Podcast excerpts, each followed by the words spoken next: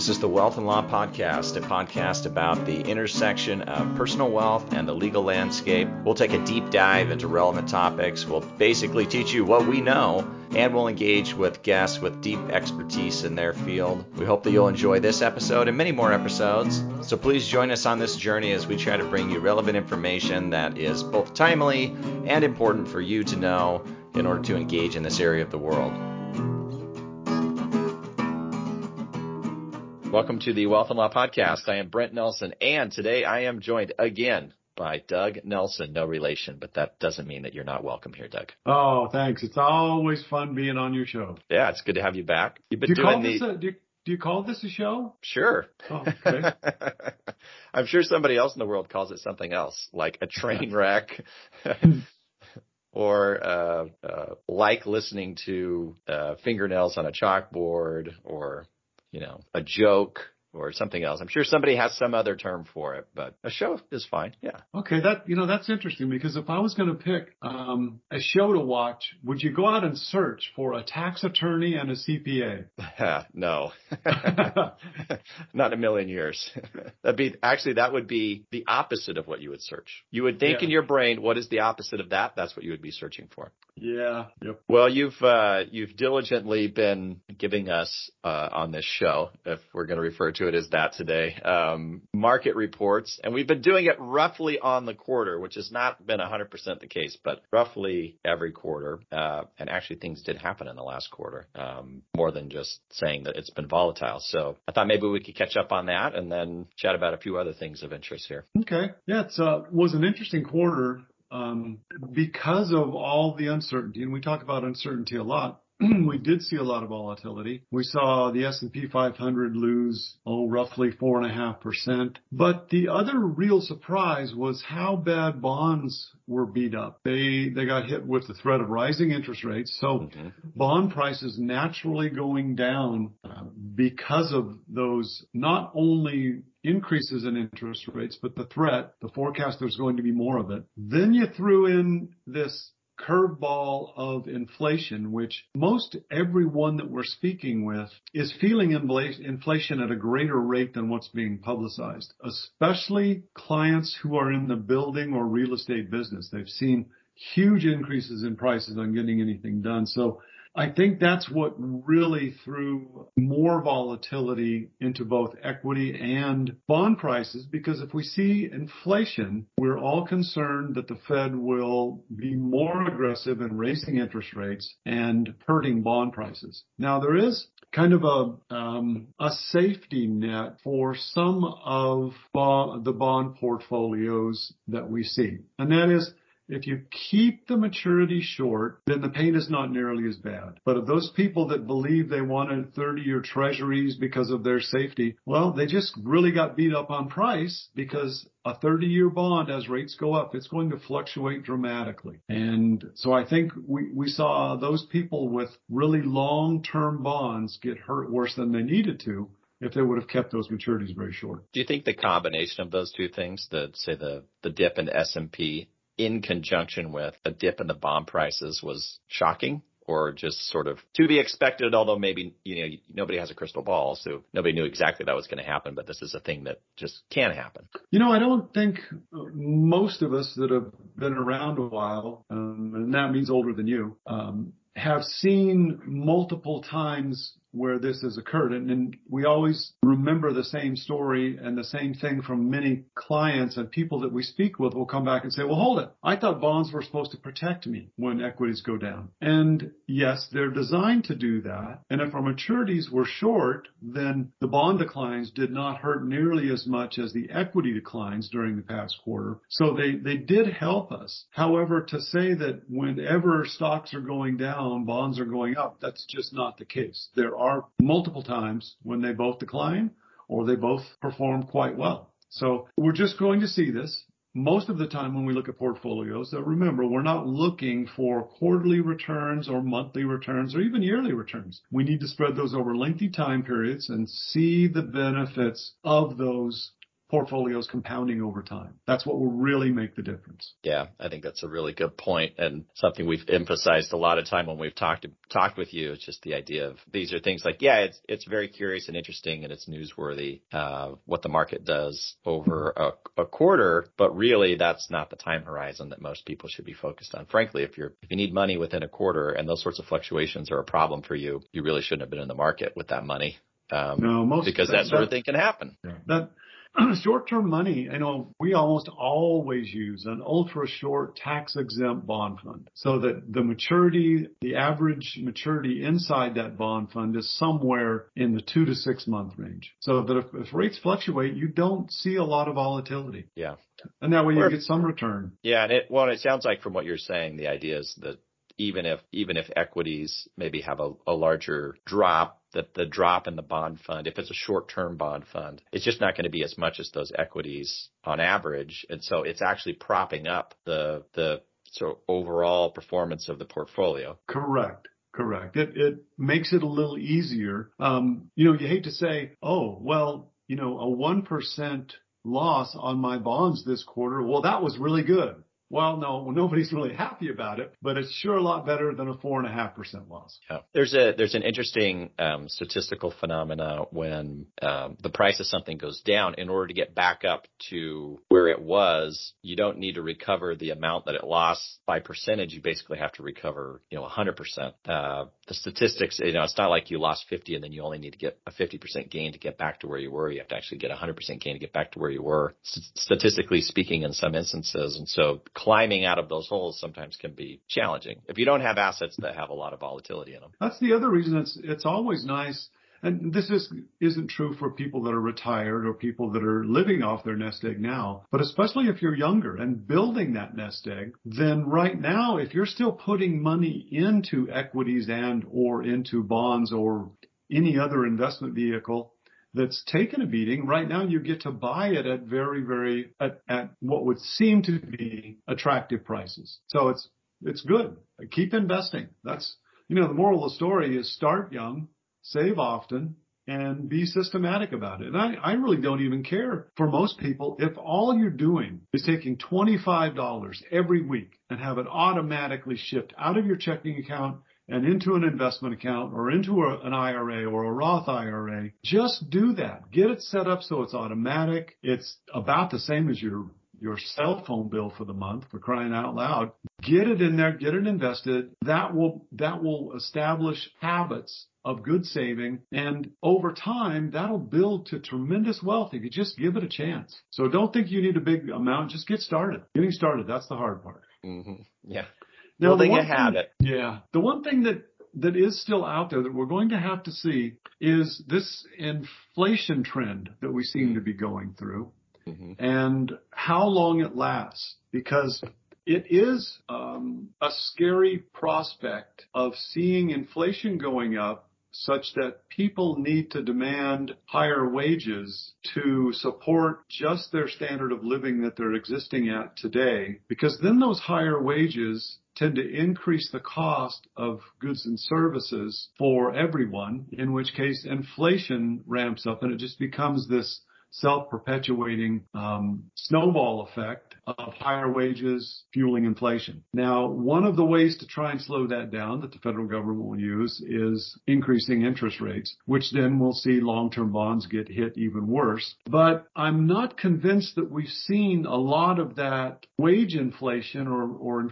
wage-driven inflation yet. But if we do, that could even make it a little bit worse. And so then we'll just see if if everyone quits spending money, then it could trigger uh, an inflationary, or excuse me, a recessionary trend, which again we'd have to survive, um, just like we have in the past. I don't want everyone to think, oh, Armageddon is coming, but the there just seems to be rough times uh, potentially in the future. Now, that being said, we don't know these things. There's no one out there that says, oh, this is going to happen. Well, there are people that say that, but they really don't know. They're guessing. It's like think of uh, even a housing bubble. Well, a housing bubble doesn't exist until it pops. If it doesn't pop, it was not a bubble. So we don't know these things until they actually occur. So I, while on the one hand, I think we have to be careful about the inflationary trend we're seeing and be mindful, um, we don't know that it, that it will produce any type of uh, dramatic result or even a, a recession. It may, but we don't know. But if you say that it will, you're 50% right or wrong. See? Yeah. So yeah. actually your probability of being right is pretty high. Mm-hmm. Yeah. And that's, you know, that's where I, I really love a lot of these people that make these forecasts. Because what, if you just watch, they'll make about 10 forecasts and they'll get one of them right. And they'll go, Oh, see how smart I am? Yeah. I forecasted that. Well, yeah. What Exactly. about the nine that you were wrong about? Oh, forget about that. No, never bring that up again. Never, never, Yeah. never. That's lost to history forever. Yeah, well, isn't it the it's the kind of um, John Bogle saying of you know when when the markets are high, buy index funds. When the markets are low, buy index funds. Yeah. You know, Yeah. obviously he was self-interested. He was the, the creator of Yeah. Vanguard funds, but he was you know he was self-interested in that. But that was sort of his investment philosophy. And there's something to be said for it. Yeah, and, and I think if you if you look back at most of the sages in the investment industry, they've all said pretty much the same thing. Look at um, Warren Buffett. He says, you know, if you're not going to do, if you can't do what I do, which is have a whole bunch of researchers out there researching very specific companies, and I've got a war chest big enough that I can buy enough shares that I can influence management. If you're not doing that, buy index funds. Just put your money away. And again, they're consistent about saying be systematic about it. Get in the habit of just saving money and getting it invested. The same with Peter Lynch. Yeah. The same thing. Yeah. Or it's the uh, T T Boone Pickens method of uh, a fool with a plan is better than a genius without a plan. So Yeah. you just you just need a plan and then stick to the plan. Yeah. I guess a fool with a good plan is better than a genius without a plan. That's probably more accurate. May he rest in peace. But um, Yeah. well, you mentioned okay, so you mentioned something that I think is an interesting topic um, or thought experiment, and that is the idea of building habits. And presumably, when you're talking about long time horizons, then if you want to build these habits, you want to build them early. So how do you then, you know, you and I are both parents, you know, how do you then get, say, your kids to start building those habits and to do it early so that they get the maximum amount of benefit out of those habits? You know, um, the ways that we've seen seen it done by clients and people that are involved with us is getting them started early and being honest and encouraging about savings.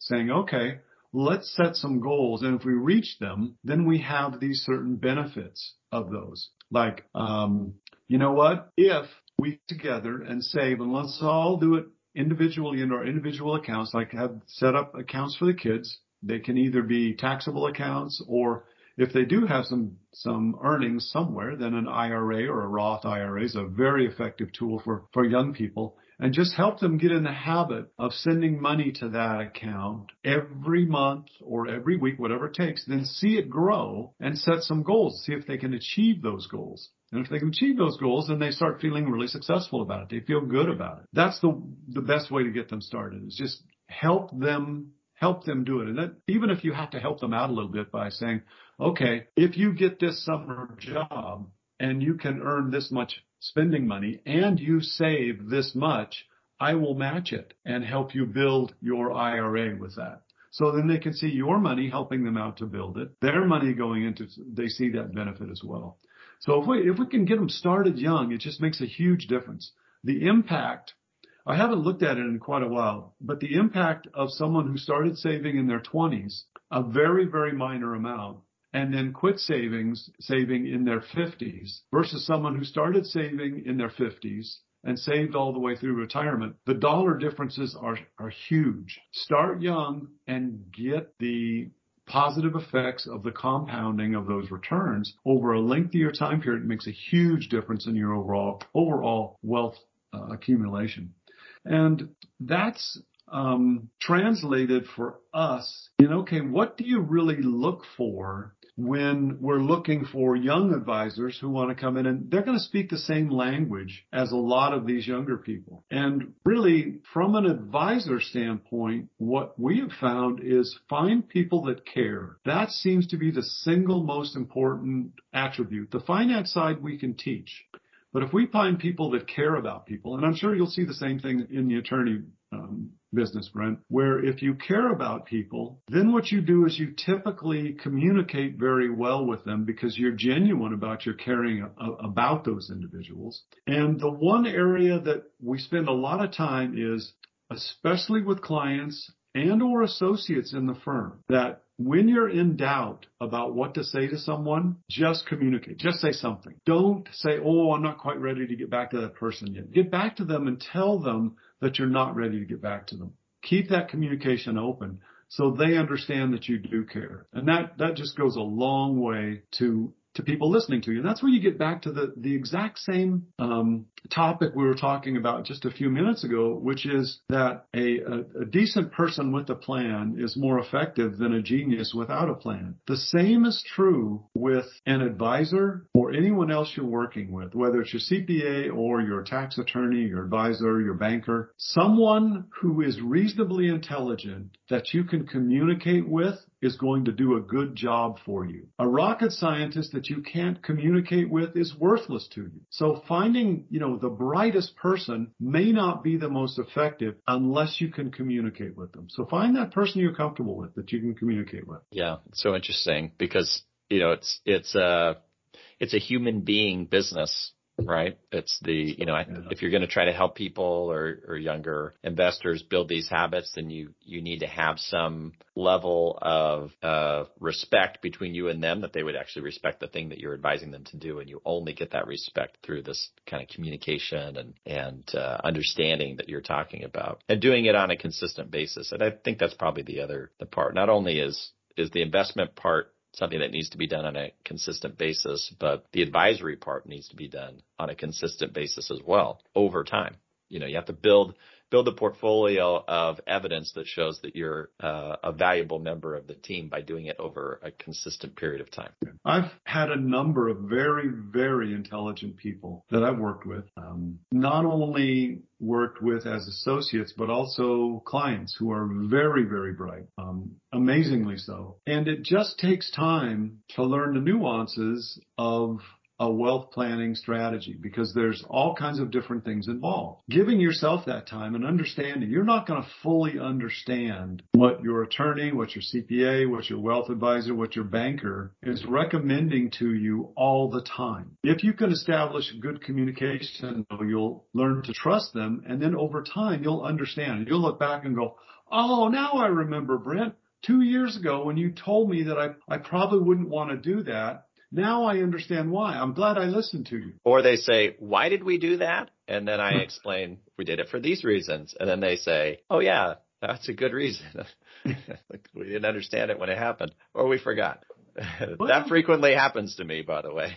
and that's, you know, that's right back to the, the same thing. Um, you know, all of all of you parents out there that are going to listen to us, all of you mentors to younger professionals, don't get caught in this idea that you can sit down with your your teenage daughter and say, look, here, I want you to understand the value of compounding. And if we just put $15 a week into your Roth IRA, if we do that every week and get it invested, then you're going to have this large sum down the road. You can't just say that once. It's just like cleaning their room. You have to repeat it over and over and over. And don't be discouraged by that. We're all we're all the same animals. We all require the same thing. I've been married to Brenda 45 years. I can just now really, I think, dress myself and look decent. She's an artist. So I can come out of the closet and she can tell me, uh, no, no, hold it here. We need a little help with this. And it, it took me that long. She has told me numerous times that there are two types of gray. There are the cold grays and there are the warm grays and you don't mix them. Well, I didn't really get that for a long time, but now I think I have it. Right now I have on blue shorts and a warm gray polo. They go together. That's good. Brenda approved. well, now that I know that, I'm I'm a little nervous about uh, seeing Brenda. I don't think she'll uh, judge you as harshly as she does me. No, probably not. Probably not. You've got the recency and and and uh, ge- geographical bias going against you. Yeah. The Well, but I think I think you're right. You know what you're what you're saying about um, you know kids and helping kids. I think it's it, well, it's not really just kids, but I mean, in, in, the context of what we're talking about, I guess we're we're sort of we're targeting our conversation towards younger people. But I think the the idea is that these these methodologies or these sort of theories on how to build and build investments. I mean, it's not so much theory as as it is tried and tested methodologies. But it's yes, you can understand it, but it's better to experience it, and you'll understand it a lot better once you're experiencing it. And so you have to experience it by putting some work in, doing the experimentation, do the thing that is part of the method, and then you'll see how the method actually plays out in reality. And when you see that account that you've been feeding seemingly small amounts of money into over a consistent period of time start to grow faster than you were anticipating um, for no reason than you were just smart enough to do it consistently, then that'll be encouraging to continue doing that for yourself. Yeah, it's that that discipline gives rise to seeing a result that you actually get a feeling from. And that's, that's really the interesting part of this is there are a lot of us that can, oh, discuss the finance, can look at the financial theories and also the, the financial evaluation of investing versus not investing. But it's very, very difficult to explain to someone, you'll feel successful as you see that grow. And that feeling will give rise to you wanting to repeat that activity that gave rise to that feeling. Mm-hmm. You, get that, little, becomes, you get that little endorphin hit. yeah. Seeing, mm-hmm. seeing the success. Yeah. Do you think it's because um, I mean we're we're really talking about savings and sort of assets. A lot of people who are on the younger end of the age scale, they have another problem, and that is that is uh, cash versus you know inflows versus outflows. And there's been not that it really matters, but it just happens to be that I've noticed there's been a little bit of chatter going on in, in the media and the sort of social media space about the, the debate between, you know, what's better, increasing in- income or decreasing liabilities in order to sort of improve your economic status. I think it's a little bit of a silly debate, but that's the debate that's sort of going on. People are thinking this. I mean, do you come down any particular way on that topic as it relates to being able to then fund these sorts of savings goals?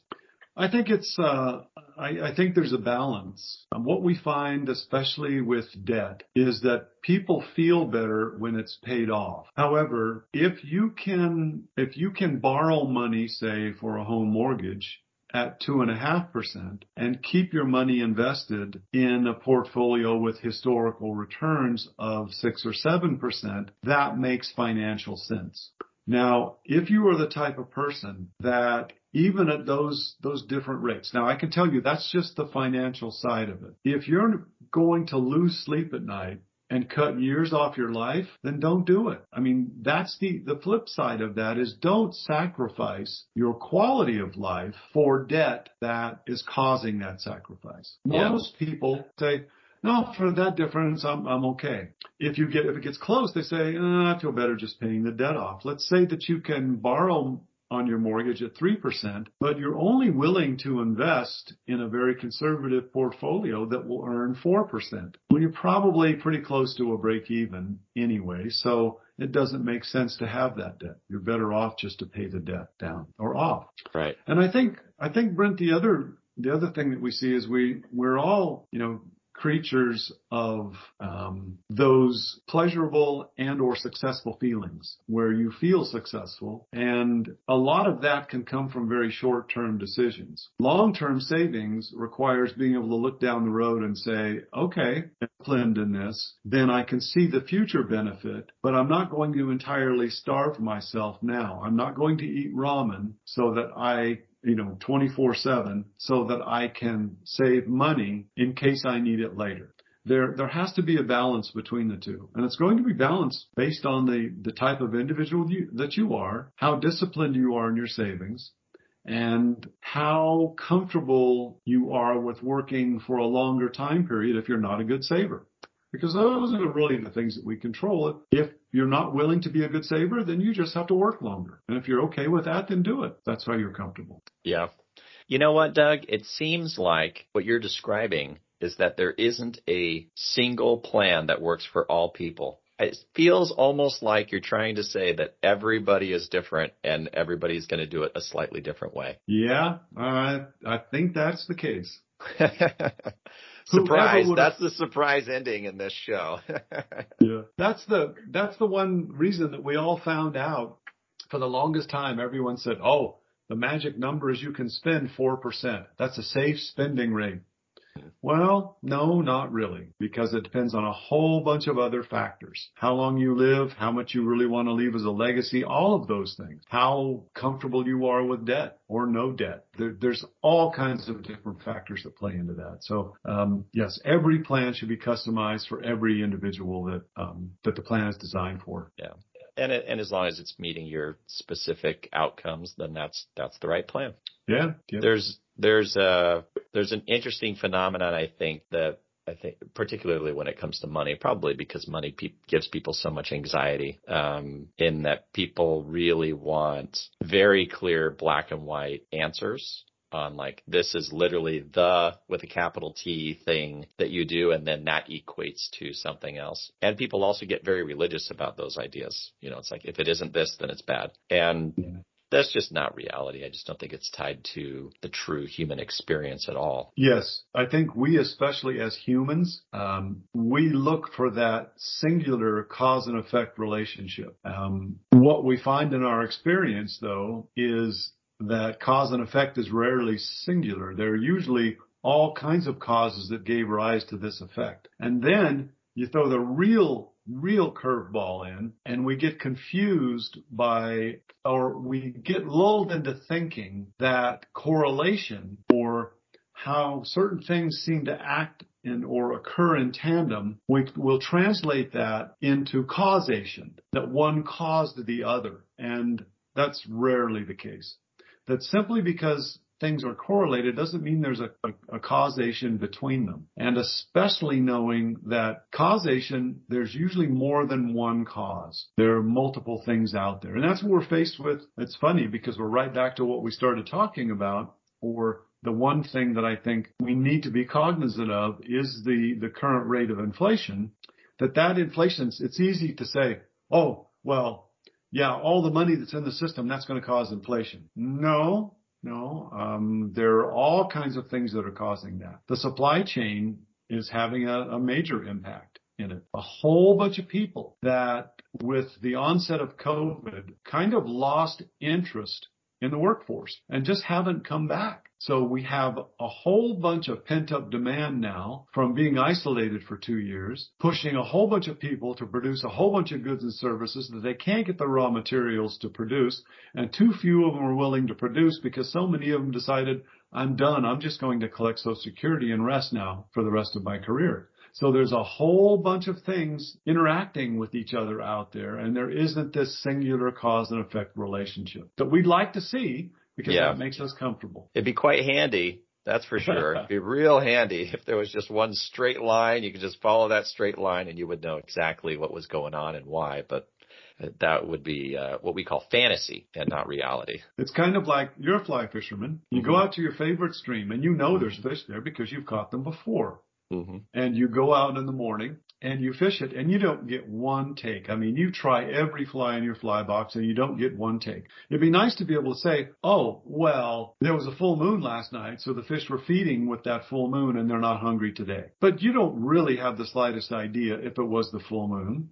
You don't have the slightest idea if it, the water temperature dropped and that had an impact or that the water temperature went too high and no bugs were hatching, so no fish were triggered into feeding. All of those things. Or that maybe there was a whole family of otters that just passed through that entire stretch of river just about an hour before you got there and scared all the fish into hiding underneath rocks and they're not coming out until they're convinced those otters are gone. There's all of those things that we don't know and it could have been any one or the combination of all of those things that gave rise to you being fishless. Or it could just be that you're a lousy caster. it could be, actually.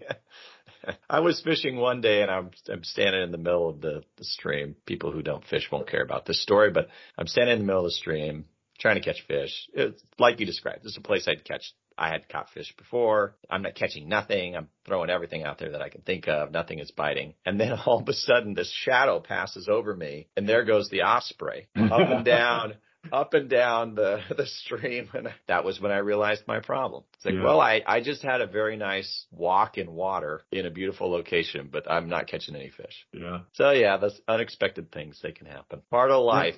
It gives a little uh, excitement to life. I mean, it, it, you know, the the for example, I'll give you this will be like my my last example on this topic. But you ask almost anybody how they got into their career, almost every single person will have some story that's like they you know, it's some weird circuitous thing and some opportunity opened up unexpectedly and they did that and they did some other thing and they just sort of happened to be in the career that they're in wherever they happen to be in the world and that was it. They didn't anticipate it. They didn't really plan for it. It just kind of happened because that's the way life shook out. It's like, well, that is life. You don't know what's going to happen. hmm There's a there's an old um, Zen saying that kind of struck me. I, I read it just the other day. Um, that we we think about all these you know these obstacles in life or things that we have to get past past, and I think this old Zen saying goes something something along the lines that um, obstacles don't block the path; they are the path. So you just don't know what you're going to learn from whatever's coming your way, and all we can do is just kind of survive this to the best of our ability Yeah. I find really the like joy. that. Yeah, find the joy that we can. I mean, yeah, especially those of us right here in Arizona. I mean, the weather's been just unreal, hasn't it? So nice out there. Unless you hate sunny and 70s to 80s. It's been Yeah. amazing. I think, Doug. um, you know, Brent, before Uh-huh. we close though, let's Yeah. encourage, um, any listeners out there to just write you a quick note saying, you know, I want to hear more fly fishing stories. And then we'll see how we can tie those to financial strategies. Fair enough. Every single time you come on, we'll just talk about fly fishing and how it relates to personal finance. I'm sure there's an angle. I'm Oh certain. yeah. Mhm. Since we are anglers, there must be. Uh, yes. Touche. well, Doug, always a pleasure. Thanks again for doing this. We'll see you in the future. Thank you. I, anytime. I love it. Hey, listeners, thanks again for joining me on the podcast. It's fun to do it for you. If you're enjoying it, please subscribe at Apple Podcasts or wherever you get your podcasts. Subscribe to my blog at wealthandlaw.com and follow me on social media at wealth and law. I'll see you there.